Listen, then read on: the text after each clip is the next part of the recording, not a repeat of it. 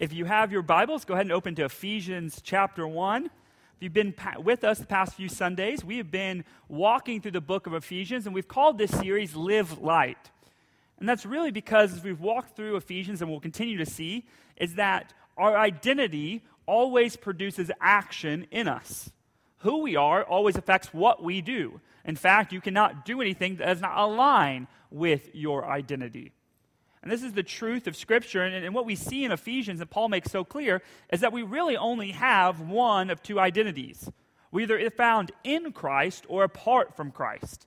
And that will affect everything that we do. And so those that are found in Christ are described as being in light. And so they produce light deeds, they produce good deeds. But those that are found apart from Christ produce deeds that are of the world. Um, as we'll see in chapter 2 next week, right, they, they produce acts of disobedience, right, in accordance with what the world does. And so through this, what we've seen is that to grow as a Christian, really what we're doing is we're understanding who God is and how He has changed our identity. And as we understand our new identity, that, that then replicates itself and expresses itself through changed behavior. And the reality is that many of us, as Christians with good motives, want to change our behavior. We want to be less sinful, less disobedient. And what we do is we try harder to be obedient. And the reality is, as we're going to see in chapter 2 next week, is really that's reverting to the very things that cause disobedience in us, and that is trusting in ourselves. The way to obedience is not trying harder. The way to obedience is seeing who Christ is better and how that changes us. And as we understand our identity better, we will then reveal that through better actions. And so, what we're going to see today as we move kind of out of this opening poem in Ephesians chapter 1 into the prayer of thanksgiving of, of Paul is really what Paul expects a mature Christian to be growing in. As a pastor, I definitely have come across people that think that as Christians, we just stop growing, right? We're saved, that's it, we're good, we're good to go. But the reality is, we never reach a point this side of heaven where our maturity stops and we stop progressing in what's called sanctification. You see, what we kind of talked about last week and the week before as we walked through the opening is really God's work of salvation. And the idea that, that, that in Christ we are positionally different than we would be outside of Christ. That we have been saved, that we have been set apart, that we now have a new identity. And sanctification then is the process of understanding that identity and making it take hold in our lives. And the Bible reveals, and what we're going to see in this passage, is every Christian should be growing in their knowledge of that. And Paul's going to, through his prayer for these Ephesians, show us how that actually comes to pass. And so if you have your Bibles, we're going to be in chapter 1, verse, verse 15 of Ephesians, all the way through verse 23. So will you follow along with me? This is what's written. Paul says, For this reason, because I've heard of your faith in the Lord Jesus and your love towards all the saints, I do not cease to give thanks for you, remembering you in my prayers, that the God of our Lord Jesus Christ, the Father of glory, may give you a spirit of wisdom and of revelation in the knowledge of him, having the eyes of your heart enlightened, that you may know what is the hope to which he has called you, what are the riches of his glorious inheritance in the saints and what is the immeasurable greatness of his power towards us who believe, according to the working of his great might. That he worked in Christ when he raised him from the dead and seated him at, the, at his right hand in the heavenly places, far above all rule and authority and power and dominion, and above every name that is named, not only in this age, but also in the one to come. And he's put all things under his feet and gave him his head over all things to the church, which is his body, the fullness of him who fills all in all. Will you pray with me? Lord, we come before you asking you to give us a spirit of wisdom and knowledge. Reveal your word to us and help us to see you clearly this morning. It's in Jesus' name we pray. Amen. This passage begins with the phrase, for this reason. And really, I, I, think this phrase actually serves two purposes. One, Paul is drawing back to what we've read the previous weeks in the opening part of Ephesians chapter 1. For this reason, because you are saved. is really what he's saying. Because of all that Christ has done in you, everything that we've seen God do in verses 3 through 14, but it's also um, one of the, the weird things about Greek is sometimes you can say for this reason, and you don't mean what's happened previously, you mean what's about to happen. I think that's also what Paul's doing. He's saying for this reason, because of two reasons. First, because I've heard of your faith in the Lord Jesus, and second, your love towards all the saints, because I've heard of that. And so we need to make sure we understand that to understand who Paul is talking to and what he's talking about. First, he says, because of your faith in the Lord Jesus Christ. Now, why does Paul specify their faith in the Lord Jesus Christ? Because he wants to make it clear that he is praying for believers. The prayer that he's going to pray, the maturity that he wants them to grow in, everything that he's, he's asking is only for those that are in Christ, only for those who are saved. And so, what he's saying is he's identifying the maturity that should come about with the people that have been saved by God, as seen in verses 3 through 14. And so, here's the reality we cannot grow apart from salvation. We can never be sanctified without being saved first. And so we see that here in this. And so it's important to understand that why is faith necessary? Because that's the only way to be saved. The reality is that we are all sinners far from God. As we read, and we will read again in chapter 2, right, we were following the course of, the, of this world. Right? We were on a road to destruction, but God, being rich in mercy, with the great love with which He loved us, even while we were dead in our trespasses, sent Christ to die for us. And Christ's death on the cross pays the penalty for my sin and your sin. And so we can put our hope and faith in Christ alone for salvation. And so our faith in Jesus Christ is sufficient to save us because Christ's blood is sufficient to save us. And so Paul is praying this and letting them know that their faith is going to lead to growth because they've been saved by Christ. And so this morning, understand that everything I say is only for the people that put their faith and trust in Jesus Christ. If you have not done that, then everything I'm talking about today does not have any bearing or application on how you will live your life. Because you have no part in the promises and the joys of this passage, because you are not in Christ. And so this morning, I call you right now to repent of your sins and believe in Jesus Christ for salvation, and everything promised in this verse is for you. And that's really as simple as is turn from your sins and trust in Jesus for salvation. But that's not the only reason. It's not just faith in Christ that Paul is going to remember them in his prayers, it's also for their love towards all the saints. Now, what makes that so interesting is if we had time, we'd go back and read all of Ephesians or Acts 19 and 20. If you go read Acts 19 and 20, you see that Paul spent three long years in the church at Ephesus. He knew this church very well. In fact, when he leaves, in chapter 20, if you go look at, at chapter 20, verse 36 of Acts, you see that he's leaving Ephesus and he knows he'll never be back. At this point, it seems the Spirit has revealed to him that he's, he's on his road to his death. He's not going to be back. He knows that's not possible. And literally, the, the, the leaders there and, and Paul are weeping over each other as Paul is leaving.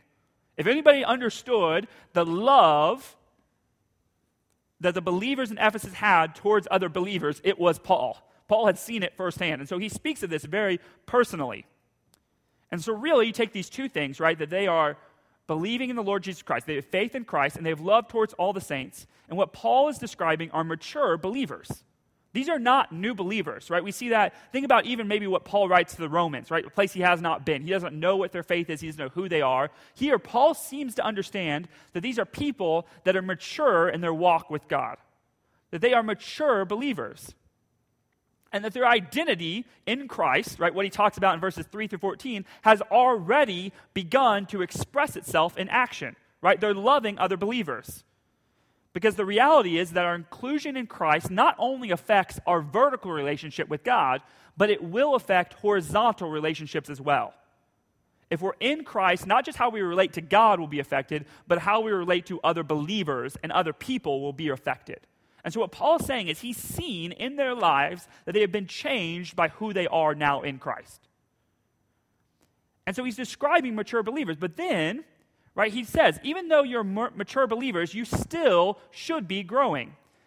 And so, he says to them, he says, I give thanks for you through prayer. this is directed, right? He's saying, Because of who you are, I give thanks for you. And the reality is, what Paul's saying is, is that our faithful living should express itself by praying for other believers. And other believers should be challenged to pray for us by how faithfully we live. Think that through. By how faithfully we live, we should be causing other believers to pray for us. And then seeing faithfulness in other believers should cause us to pray. At least that seems to be the example of Paul here in this passage. And I, I had a great example of this week. I'm going to I'm to brag on John and the choir a little bit as we were at Falls Creek this week. Uh, one of the things I really appreciate it, that John does, anytime we're on, we're on a trip or, or at children's camp, John always texts me on Wednesday uh, a Wednesday morning or, or Tuesday night and says, Hey, you know, we have choir tomorrow night. How can we pray for you guys while you're there? And so I know that, that on Wednesday night, I sent him some prayer requests. I know the choir stopped and, and prayed for us. But that's this great example of what we see Paul doing here, right?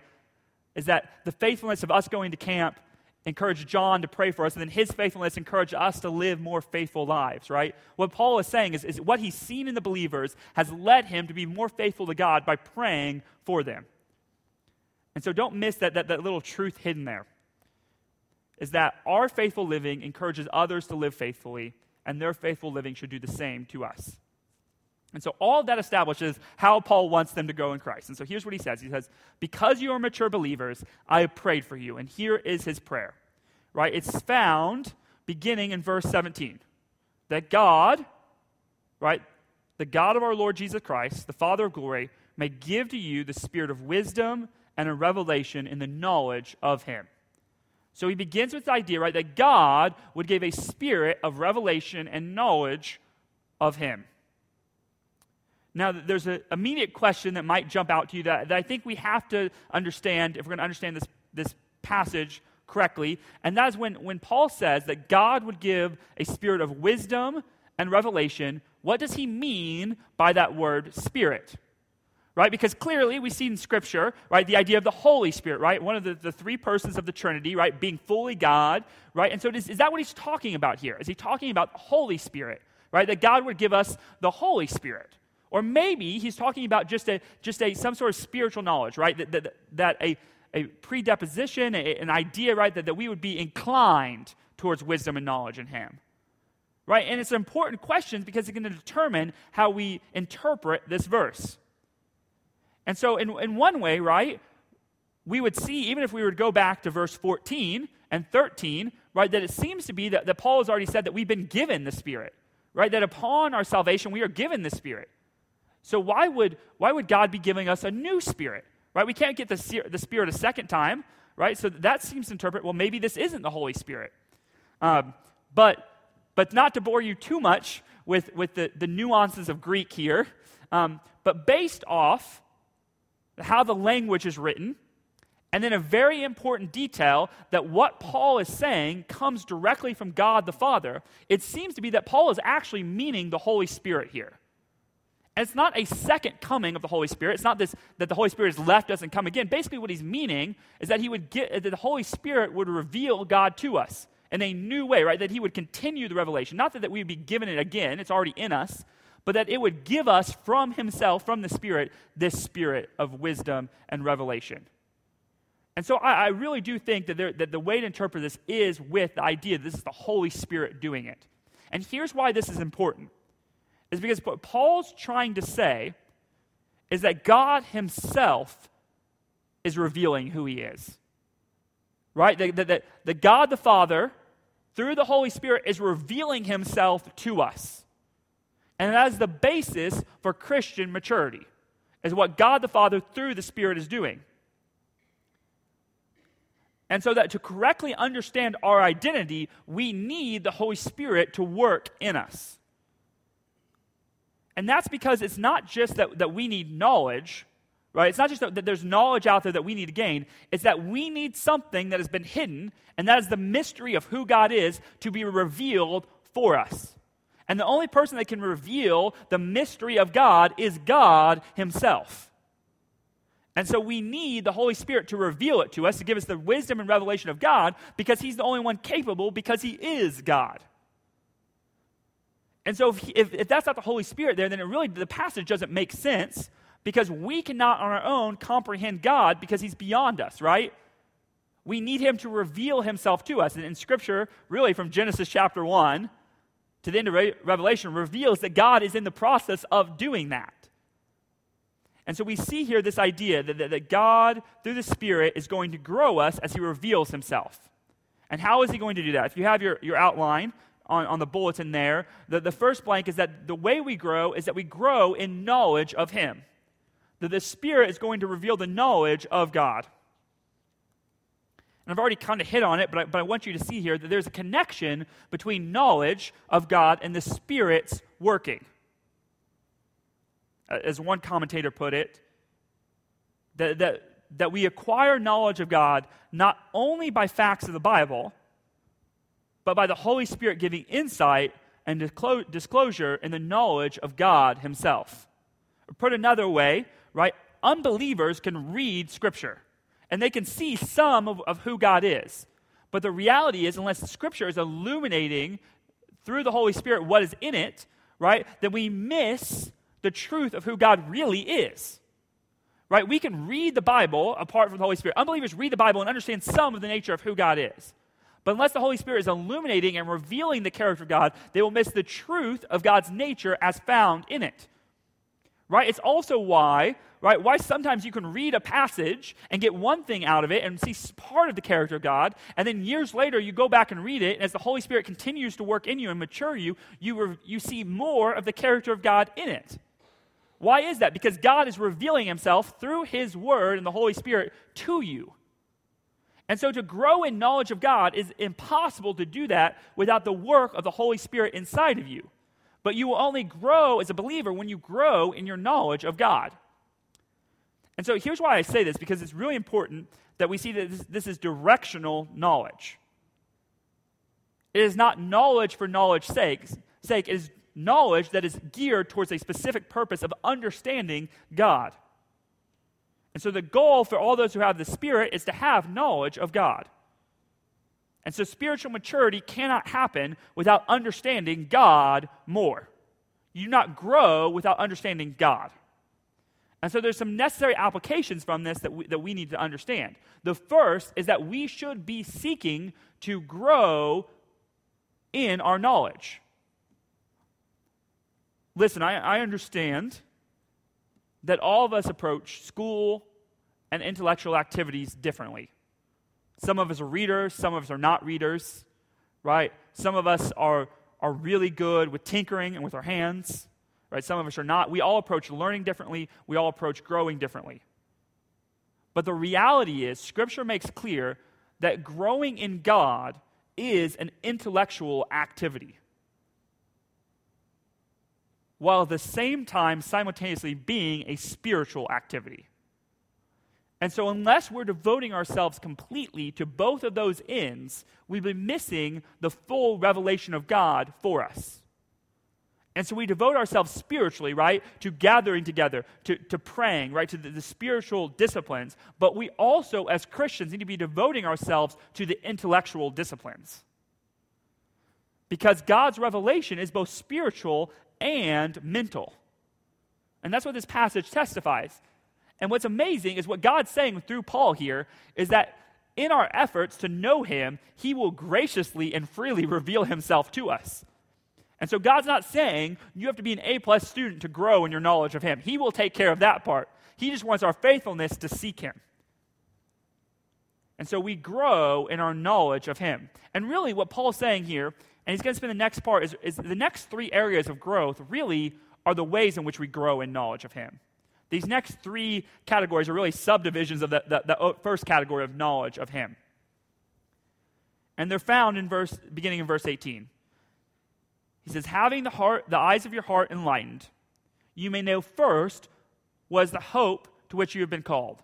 Or put another way, in the, in, as I have it in kind of outline, that mature believers should grow in the calling of him, that we should grow in his calling. This Greek word here, the word calling, literally conveys the idea of an invitation. It's the idea, right, that God is holding a feast and he has sent you an invitation and you are invited to that feast. Or as I, as I see the Pitchfords sitting there, I think of, you know, their daughter got married last, their granddaughter got married last weekend, right? And, and, and when you have a wedding like that, right, you send out wedding invitations and you invite people, right, to the ceremony. That is the idea, that is the picture of what God is doing here. It's the idea of an invitation, right? That you may know the hope that God has sent you an invitation to his feast. That you are partaking in something that God has done. And that should give you great hope. It's really a call to look back, to look back to everything that we saw in, in, verses 3 through 14, to see everything that God has done, to look back and see. And then there's hope in that. Why? Because God has, for some reason, in some way, inclined to make you a part of what He is doing. And that should give you great hope. Why? Because, as we'll see in chapter 2, you have no reason to be invited to the feast. You have no right to be in that ceremony. You have no right to be part of the celebration, but there is great hope because you know that the only reason you're there is not because of your own merit, but because of what Christ has done for you. Our hope is not internal, it's external. Meaning that our hope is not built on who we are, but our hope is built on the fact that Christ has accomplished what needed to be accomplished. And so there's great hope for us because we can see God at work and we can see what Christ has done. And so we know that we will be there at the marriage supper of the Lamb because he has already accomplished it. And so he seeks, he's asked that all believers would grow in their hope in the calling of God. That they would hope more and more that they will be there at the marriage supper of the Lamb. That they will be there. They are invited because of what Christ has done. That's, that's the, the first way that we grow in knowledge of Him. The second way that we grow in knowledge of Him is in the inheritance of Him. Now, if you read that really closely, the end of verse 18, it's really easy to miss what is happening here. He says, right, what are the riches of His glorious inheritance in the saints? Now, this is to be compared, right, with the end of the previous passage in 14, which is about our inheritance. What Paul is saying here is not that we would grow to understand what our inheritance is, but that we would grow to understand what God's inheritance is. Right? What his inheritance is in the saints. Well, that's, that's a little interesting. Right? What is God inheriting? We know what we're inheriting, right? Eternal glory, right? Eternity spent with our Savior. But what, what is God inheriting? Well, thankfully, Paul tells us it's us. We are the inheritance of God. His heritage is the saints. And so it's different than 114. This is looking forward, right? We are we grow in understanding that for some reason in some ways God has chosen us to be the blessing and the gift that he gives himself. For some reason God has chosen, right, that the marriage supper of the lamb, the bride that he has chosen for himself is us. And we are his inheritance. We are the blessing that he's given himself. And so the reality is, we are valuable. That God has said that we are worth something to him. Right? An inheritance has value. Right? If you know that inheritance is a large sum of money, you will do everything you can to make sure you acquire it. And what Paul is saying here is that for some reason God believes that we are valuable, and so he's going to do everything in his possession to acquire it, acquire us. And so don't take this, uh, and be, and be clear, don't take this as a prideful way. There's a prideful way that you can take it. Well, of course, God would want me as inheritance, right? Which just keep reading into chapter 2, and you'll, you'll be dissuaded of that notion really clear, carefully. The reality is, this is not a prideful notion. This is really right, a joy of the son of an adopted father. Right? The son of an adopted father always has the question, why did you choose me? And the adopted father says, because I wanted you to be a part of my family. That's what Paul's laying out here. Is that there's a richness in this, and we see, right, and we grow to understand that, that for some reason, in some amazing, majestic way, God wants to make us an inheritance of Himself. And He wants to bless us and make us a part of family and bring us into Him in a way that we cannot completely understand, but is glorious and leads to maturity in Christ. But then the third way that we grow in the knowledge of God is that we understand the greatness of the power in Him. We grow in understanding the power of Him. Specifically, towards us who believe. That's what Paul says in verse 19. The power of Him towards us believe. And so his power is directional towards us and is specific in us who believe. So this is not the power that God has worked towards all people, right, through creation or through common grace, but specifically the power that God has worked towards us being believers. And so if you think about it, right, the, the, the first way we grew in knowledge of God, right, was understanding his calling, a past action, understanding his inheritance, a future thing, right? And now we understand his power, which is really a present reality, that He is presently working His power in us. That we grow to understand that He is now at work in us to will and to work for His good pleasure. Right? We understand that He is now doing what He will say in chapter 2, that He is now making us His workmanship to do good works. Right? And here's why this is important God's power is great. In fact, it's without limit. And he always accomplishes his will. The Bible makes clear that everything that God wills to pass, he will make pass. And so, if God wills that we should be mature Christians, then he will use his power to make it come to pass. And that power is the same power that created the universe, sustains the universe, the same power, as we're going to see in a second, that sent Christ to the cross, and the same power that raised Christ from the dead. That is the same power that is working in you right now to make you a mature Christian.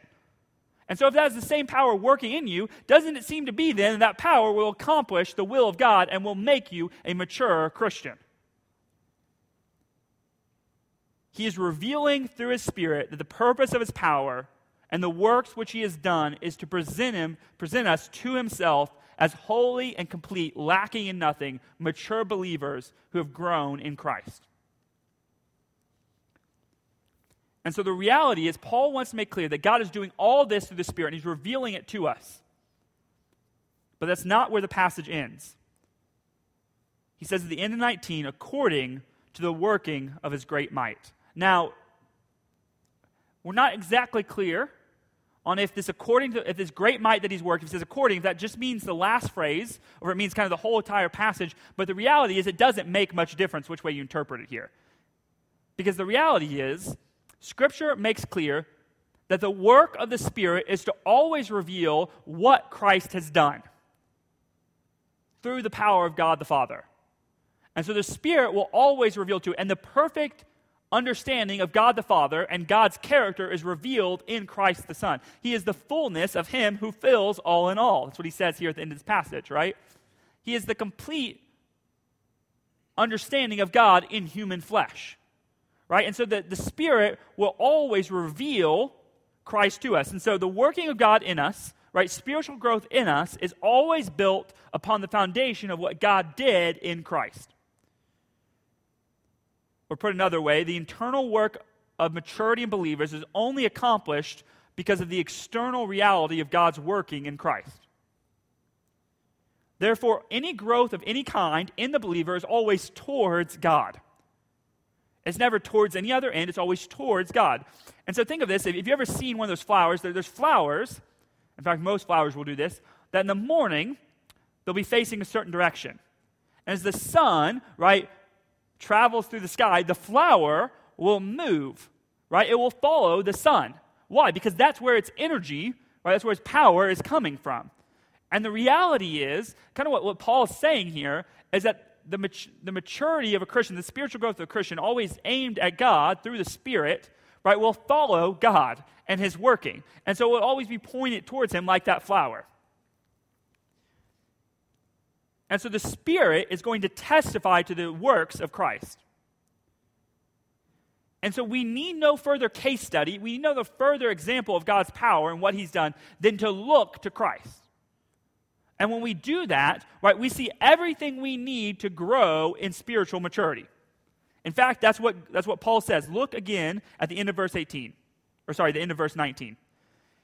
He says, according to the working of his great might, that he worked in Christ when he first, right, when he raised him from the dead, when he seated him at his right hand, above all rule and authority and power and dominion, and above every name that is named, not only in this age, but in the age to come. And he put all things under his feet and gave him his head over all things to the church, which is his body, the fullness of him who fills all in all.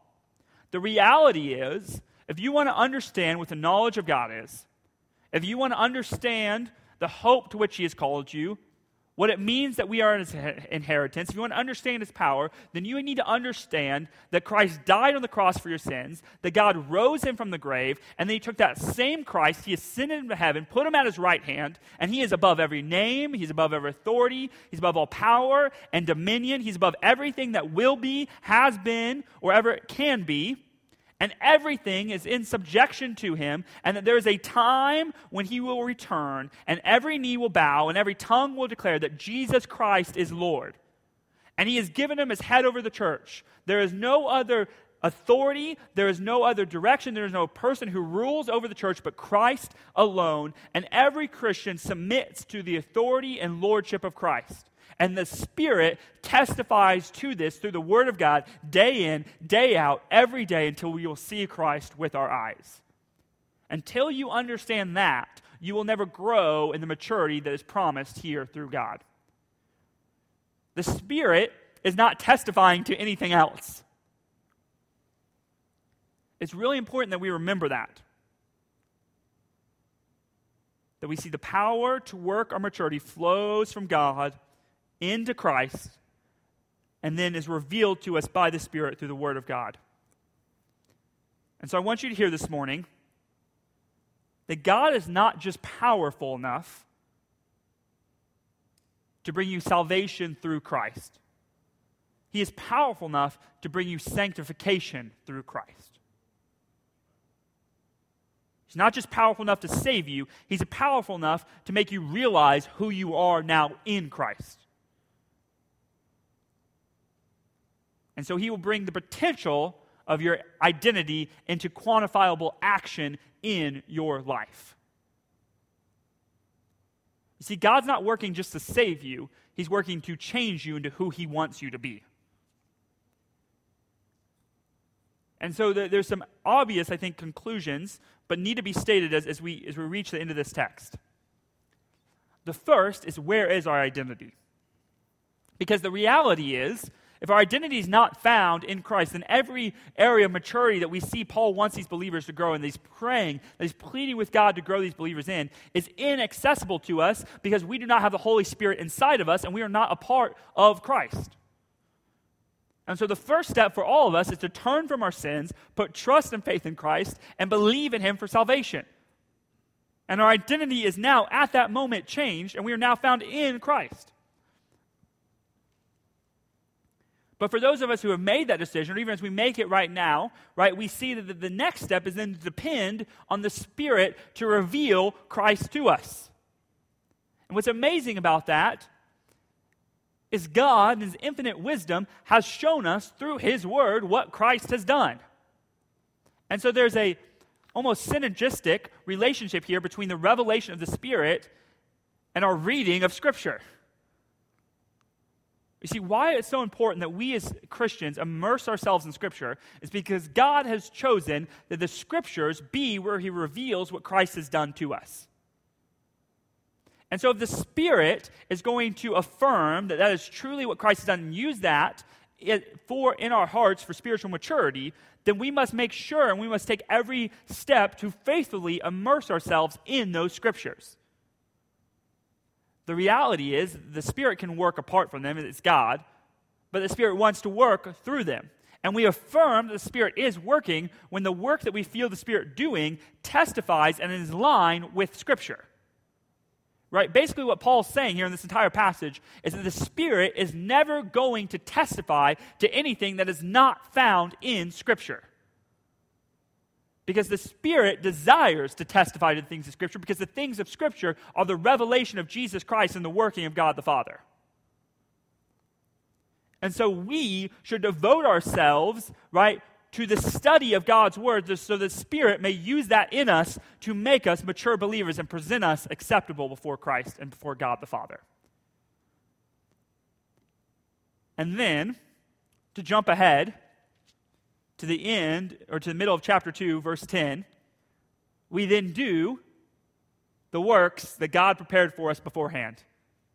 And we do them growing step by step in Christian maturity and in knowledge of God, and we delight more and more in knowing who He is and seeing clearly that we serve an amazing, amazing God who saved us. And so, as the worship team comes to, to lead us in a, in a hymn of invitation, I call you to respond this morning. To respond by putting your faith and trust in Christ for the first time, to respond by devoting yourself to the Word of God so the Spirit may use, may use it to bring Christian maturity in you, or simply to respond by being faithful day in and day out to do what God has called you to do, so that your faith may be an encouragement to other believers and their faith may be an encouragement to you as we sing this hymn, respond as the Spirit leads you to do.